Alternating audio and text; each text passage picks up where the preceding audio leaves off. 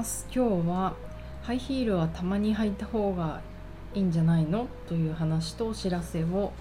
お伝えしたいと思います。南青山であらゆる動きのベーシックボディチューニングやってます。パーソナルトレーナーの内田彩です。おはようございます。昨日ラジオの更新を夜にねやろうと思ったんですけどなんか思いっきり10時から寝てしまいやっぱり午前、えーと、12時前に眠ると眠りが相当深いですよね。ああすみませんお腹が鳴っちゃった。あのー、眠りが深いしあのよく成長ホルモンが出るにはなんか12時前に寝ないととかいろいろ言いますけれども。このなんで早い時間に寝ると眠りが深いんだろうなっていうのもちょっと調べたいな。ということで、えっと、今日なんか朝の5時から起きちゃってるので今日も夜早く寝ちゃいそうなんですけどえっとですね今週の日曜日に、えっと、オンラインレッスン7月最後7月31日にやろうと思っていてテーマ何にしようかなってずっと思ってたんですよ。で、えっとリクエストをいただきまして足とかねお尻とかね座骨とかねその辺のことやりたいっていうお題はあったんですけどどうしようかなってずっと思っていてで、えーと、日曜日の日にすっごい久々に、まあ、レゲエのイベントに行ったのですよ。あのね、このラジオを聴いてる方の中でレゲエの現場の イベントに行かれた方とかは少ないと思われますがえっ、ー、とねすごく面白いカルチャーでちょっと歌舞伎っぽいなって久々に言って思いました。もうなんかスタイルがあるんですよね。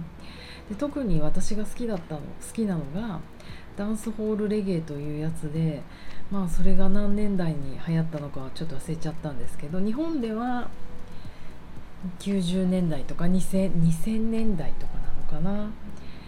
で、えーと、何のイベントに行ったかっていうとそこの、えーと、このダンスホールミュージックを牽引してきた。要はレゲエってなんかこうボブ・マーリーみたいなイメージが強いじゃないですか。どちらかっていうのとああいうのをルーツレゲエと呼ばれていて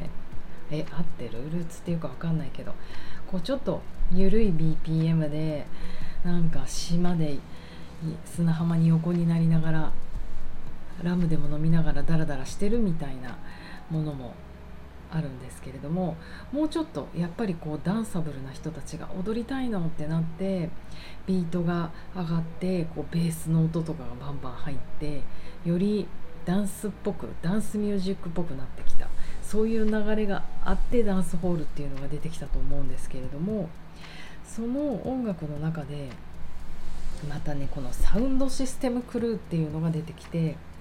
まあ、日本でいうとマイティクラウンって人たちが一番有名なんですけどそういうと余計わけわからなくなるので頑張って素人の私が説明をしてみますがあのその、まあ、クルーっていうからにはチームなんですよ。でもバカでかいスピーカーをみんな持っていたりとかして音響システムを自分たちで持ってくるなんかジャマイカって本当駐車場とかでトラックであの邪魔あのスピーカー運んできてそこをクラブみたいにこうセッティングしてそこでダンスパーティーとかを行っていくそのカルチャーを牽引してるんだと思うんですけどそのスピーカーを含む音響システムをもう持ち運んで、えーと、やるクルーがいるんですね。しかも、えーと、DJ という人、うん、DJ って普通の考えで言うとあれよね。音楽をかける人なんだけどレゲエの場合はそれをセレクターって呼んでいる。これ覚えてるんですけどパトワ語っていう彼ら独自の英語と英語がちょっとなまったような彼らの方言のジャマイカの人たちの言葉があってセレクターって言葉から来てるって聞いたことがあるんだけど要はセレクションってことですね、うん、音楽を選ぶ人をセレクターって呼びます。逆に DJ っていうのは DEEJAY って書き方をしてて DJ えっともっともっとあの音楽を煽っていく人要は曲紹介をしながらみんなを踊らせたりあの、うん、わーわー叫ぶ人、うん、でこの人たちが面白いのはダブプレートっていうのを持っていてアーティストにこのサウンドクルーのために、えーと、替え歌をして歌ってもらうんですよ。例えば「I'm still in love with you boy」という歌があるんですけどこれを替え歌にすると「I'm still in love with you boy」っていう今「ストーン・イン・ラブ」って言ったんですけどあの私が見に行ったねストーンラブって人たちのためにサウンドクルーのためにこれを歌ってるねミュージシャンが。替え歌をしてくれると。その独自のダブプレートをこうかけて、まあ、みんなで競ったり踊ったりするっていうカルチャーがもうねこのお家芸ですよね。何十年も続いていて。しかもストーンラブ50周年って聞いたのでえどんなにヨボヨボになって出てくるんだろうって。だって私が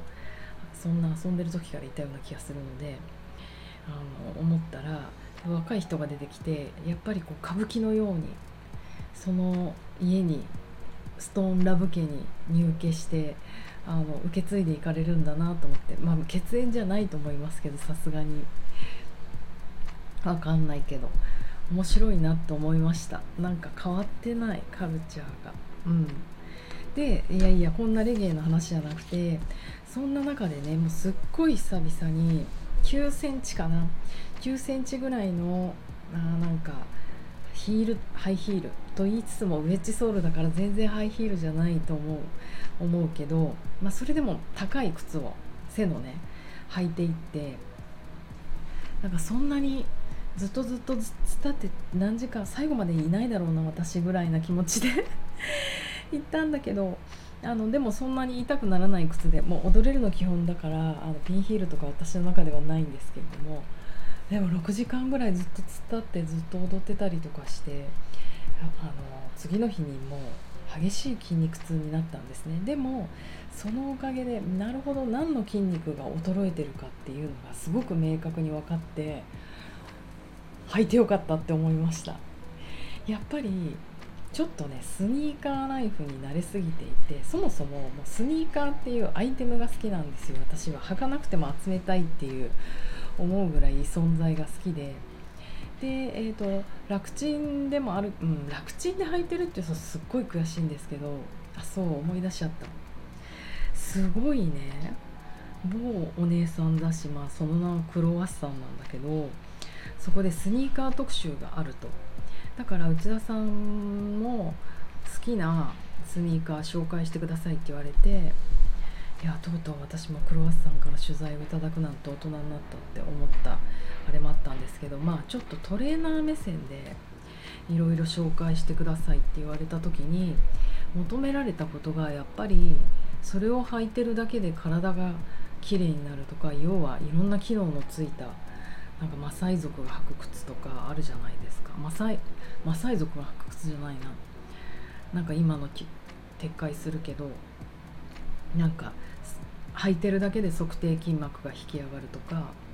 なんかそもそも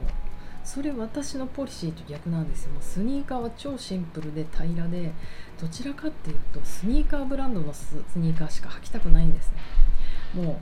う申し訳ないけどグッチとかルイ・ヴィトンとか絶対履きたくなくてあのもういいの。コンバースとかナイキとかバンズとかアディダスとかスニーカーブランドのスニーカーしか履きたくない。時計ブランドの時計しかしたくない。時計してないけど。あでも iPhone あ Apple Watch してるけど。なんかそういうポリシーがあって別に楽だからスニーカー履いてるわけじゃないんですよね。なんかそれ分かってないなと思って。散々ごねた記憶がありますけど。あのそんなこともあってヒール履かなくなっちゃってたんですよ。でも久々にヒール履いてうんあのうんみんな履いた方がいいなって思いました。というのはやっぱり女性を綺麗に見せてくれる。今もこういう女性らしさとか男性らしさとかね何なのっていう風に言われているけれどもでもなんかそのレゲエのその現場の女の子たちとか見てるともう彼女たちもお家芸みたいなんですよ。やっぱり変わらないし彼女たちが今日なんて表現する。フェフェミニンっていうか女らしさって。でもなんか結構私は嫌いじゃないというかああいうセクシーレイディーたちを。あのうん。そういう一面はきっとどんな人にもあると思うし体もやっぱりなんだかんだ言ってみんなくびくびれた体が好きとかカービーが好きっていうとあのヒールを履いて作るっていうのも一個経験として面白いしあのいいなと思ったので日曜日のテーマはあのヒールアップ。でヒールが上がると絶対お尻が上がるんですよ。うん、でそんなの当たり前じゃんと思うんだけどそれに耐えられる筋力が伴ってないとなんか膝は曲がるし長時間立ってられないしなかなか悲惨なことになると。そんな中でえっ、ー、とね4つ私がヒール履いた時に大事だなって思ったことが4つあるので今日はこの最後にささっとそれをお伝えします。えっと1つ目はえっと加齢に伴い ガーン加齢ってあのゴージャスじゃないですよ。加える年齢ね。やっぱりね重心がどんどん下がってくるんですよ。もうそれはしょうがない。けれどもあのそういうことには抗いたいじゃないですか。整形してアンチエイジングしたいと思わないけど重心が下がってくるのは残念なことだと思うのでなぜなら歩きづらくなるし踊りづらくなるし生活しづらしず生活しづらくなるので重心が下がっていることにめちゃめちゃ気づきます。1 0センチぐらい背が高くなるとうわなんかちょっとこの世界懐かしいと思うというか。どんどん重心が全体的に上がってくると胸骨も上がるしもちろんさっき言ったかかと上がるヒール上がるあじゃあ何言ってんの？ヒール上がるヒップ上がる、えーと、そうすると胸椎ハートセンター上がるそうするとチンナップ顎上がるそしたら顔だってリフトアップするからそれこそもうあん全部やりたいことじゃないですか。アンチエイジングっていう面においてね。でそしてだからあの重心が下がってることに気づける。ポーン1にえっ、ー、と膝をどうしても、うん、膝をひょ曲げるとひょこひょこしてしまうから、えーと曲げない。ただ着地の時の話ですそれはずっと膝を伸ばしたままいるとかなりこう花魁みたいになってくるので あの足の着地の時に膝を曲げない。後ろから持ってくる時は膝曲が曲げてちょっと内側に寄せたりするとかっこよくなると思います。ただ着地の時には絶対膝曲げない。これポイントに。次ポイント3